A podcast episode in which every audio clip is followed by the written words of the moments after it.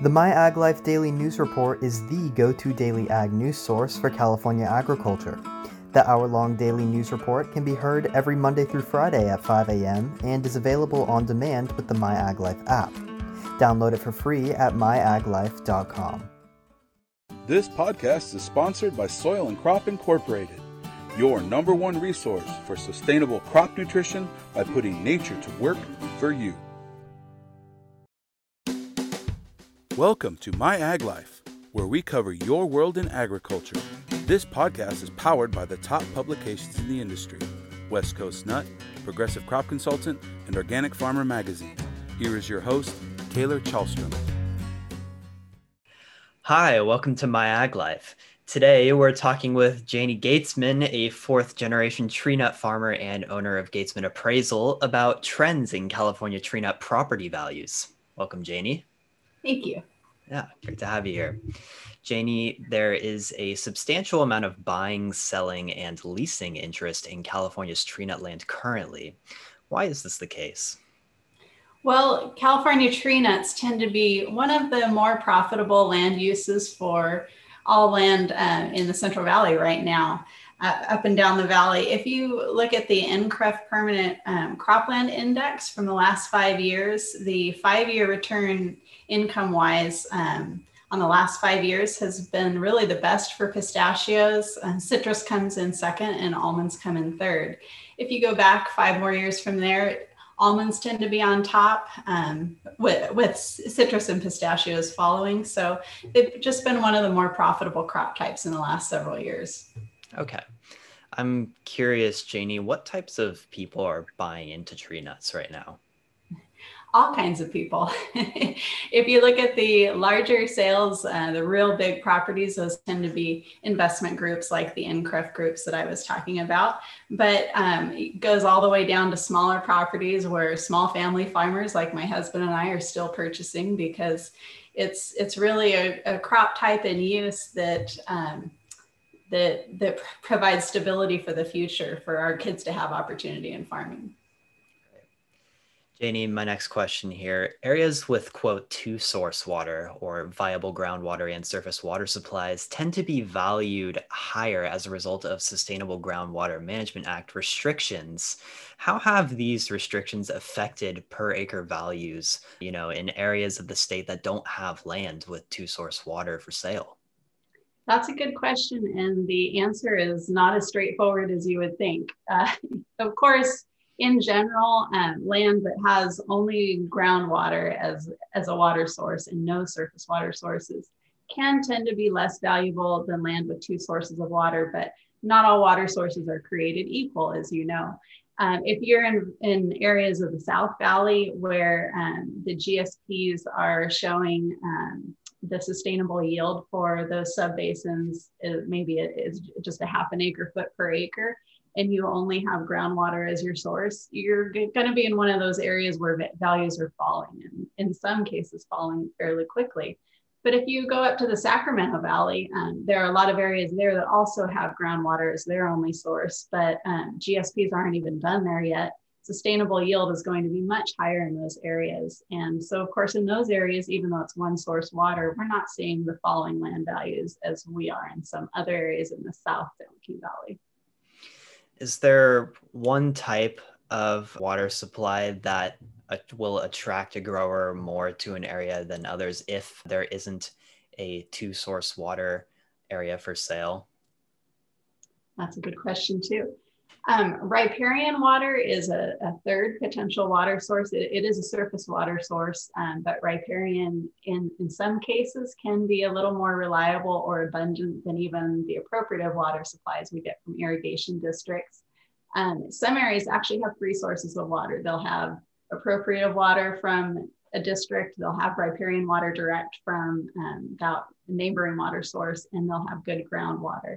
Um, you, what you have to look at in those is does the ground support permanent planting development? Um, as you know, pistachios do a little bit better in um, ground that can be a little more waterlogged or have more salts than almonds or walnuts. Um, or it, it might preclude permanent plantings altogether. It just depends on what you're looking at. Um, so those all affect values too. And of course, as you go north in the Central Valley, uh, you typically get a slightly lower yields for nut crops than if you go south. So that's always a consideration for potential buyers as well. Okay. I'm curious, are you seeing that some of these areas that don't have two source water for sale, maybe that land is being bought up for other reasons, maybe non ag? Definitely. Um, there are many areas where land like that is being purchased for solar farm use. Um, there are quite a few government programs uh, to make that a, a potential lucrative um, land use that doesn't require water. So that might be a, a positive use in some of those areas.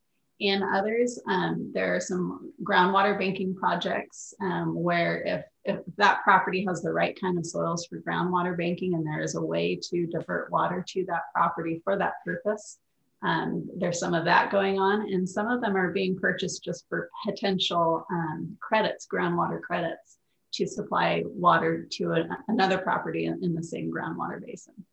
Okay. Janie, in an article from the May 2021 edition of West Coast Nut magazine, you mentioned that pistachio orchards are outpacing other tree nuts in buyer interest.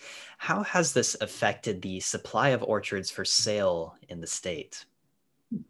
Um, the supply of pistachio orchards has probably been fairly stable to slightly increasing in the last year or two, just because the prices keep going higher uh, for, for, those orchards. Um, the reason why pistachios have been um, a little bit better as far as income production um, in the last few years is um, the 2019 and 18 crops were fairly light. So we had high commodity prices in, in that um, area. then the, the 2020 crop was was a good sized crop, but the marketing had been very good. So domestic consumption has been increasing. That got us um, around some of the supply bottlenecks the, uh, the shipping bottlenecks we've seen in the export market. So pistachios, even though they've had a large crop recently, have, have been very profitable. Um, there's just a lot of orchards for sale as owners are realizing they can really cash in on those properties right now. Okay. Are you seeing anything similar for almond and walnut orchards, or is that a completely different story there? the profitability has been a little bit different for those the last two years. You you might be aware that commodity prices have been a little lower for for walnuts in the last two years and almonds in the last one year. Um, so orchards, um, there there have been, I would say there there have been probably the same amount on the market as there has been in the past. Um, buyers are getting a little, sellers are getting a little more realistic about uh, potential selling prices because the profitability is a little lower than it has been in the past. But as uh, supply and demand on the commodity side for those starts getting into balance, which I think we're all expecting to happen in the next few years, those are going to um, increase in profitability once again. So there's still a lot of demand for those properties out there as well. Okay, thanks for that, Janie. We'll be right back after a word from our sponsors. Soil and Crop Incorporated is your number one resource for sustainable nutrition. Growers are faced with difficult challenges, and Soil and Crop Inc. has the experience, fertilizer, and biological portfolio to dramatically increase yield and performance in your troubled orchards and fields. Contact Soil and Crop Incorporated today for a free consultation on how we can help reverse the challenges you face as a conventional or organic grower so you can increase your bottom line and become a better sustainable farmer. Contact us today at 559 564 1236 or visit our website at www.callnrg.com. Soil and Crop, putting nature to work for you. Hi, we're back talking with Janie Gatesman, a fourth generation tree nut farmer and owner of Gatesman Appraisal, about trends in California tree nut property values. Janie, why should growers or landowners take advantage of the option to lease tree nut property out for orchard development in the Central Valley? Well, leasing is great for owners and it's great for tenants. And I say that uh, from experience because I'm a tenant on a bunch of properties up where we live. As a younger farmer, as a tenant, um, leasing properties allows me to grow my land base and increase my cash flow capabilities without having to put out that great outlay for land. I live in an area of the state where we we do have two source water that's fairly good. So our land prices are fairly high. It, it's hard for younger growers like me to get in, into the market. So leasing is a way that that I can grow my operation for my children um, without going bankrupt in the process. um, for owners in this area too, we have a lot of um, people who buy properties to live in the country. It might be uh, 10 acres, 20 acres, 40 acres. Um, they want to live in the house there, but they really have no intention of farming it. So for them, it's great to have a, an experienced farmer like my husband and I come in and um, provide a cash flow to them to help pay their taxes and maybe get a little money on the side. Um, or for retiring farmers who just don't want to do it anymore, um, but want to hold that that ground for for future family members leasing is a great option for them as well. And there, there can be some tax advantages to it as well. So there are a lot of great reasons on both sides for leasing to happen. Well, overall, it sounds like a good option for some people as long as the circumstances dictate it. I'm curious though, in areas that aren't in the Central Valley, do you see leasing opportunities to be a lot less? I see leasing opportunities everywhere in the valley. Uh, for larger properties that investors typically lease, um, I see those up and down the valley. For the smaller properties, um, that's typically more local. So I see those around where I live. Um, I'm not really aware if they're around north or south, but I do hear of local farmers talking about leasing ground, definitely up in the Sacramento Valley.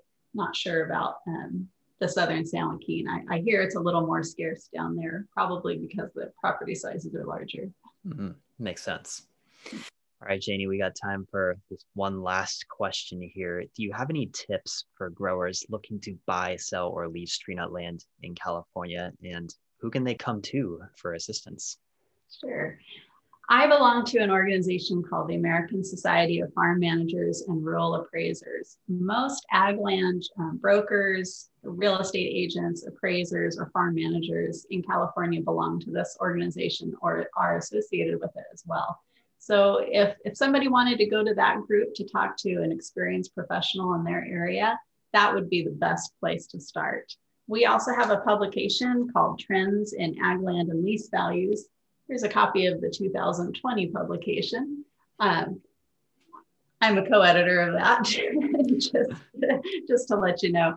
This is a great resource for people who want to check on um, where their property might fall. We, we track land values for all different kinds of commodities and properties with different water sources all over the state. So it's a great reference uh, to see general land value ranges. And it also has ads for a lot of ag property professionals that you can find in your local area. Okay. And where can where can any prospective growers or growers looking for this type of thing find that resource maybe online? Yes, you can go to our website at www.calasfmra.com. All right. Great.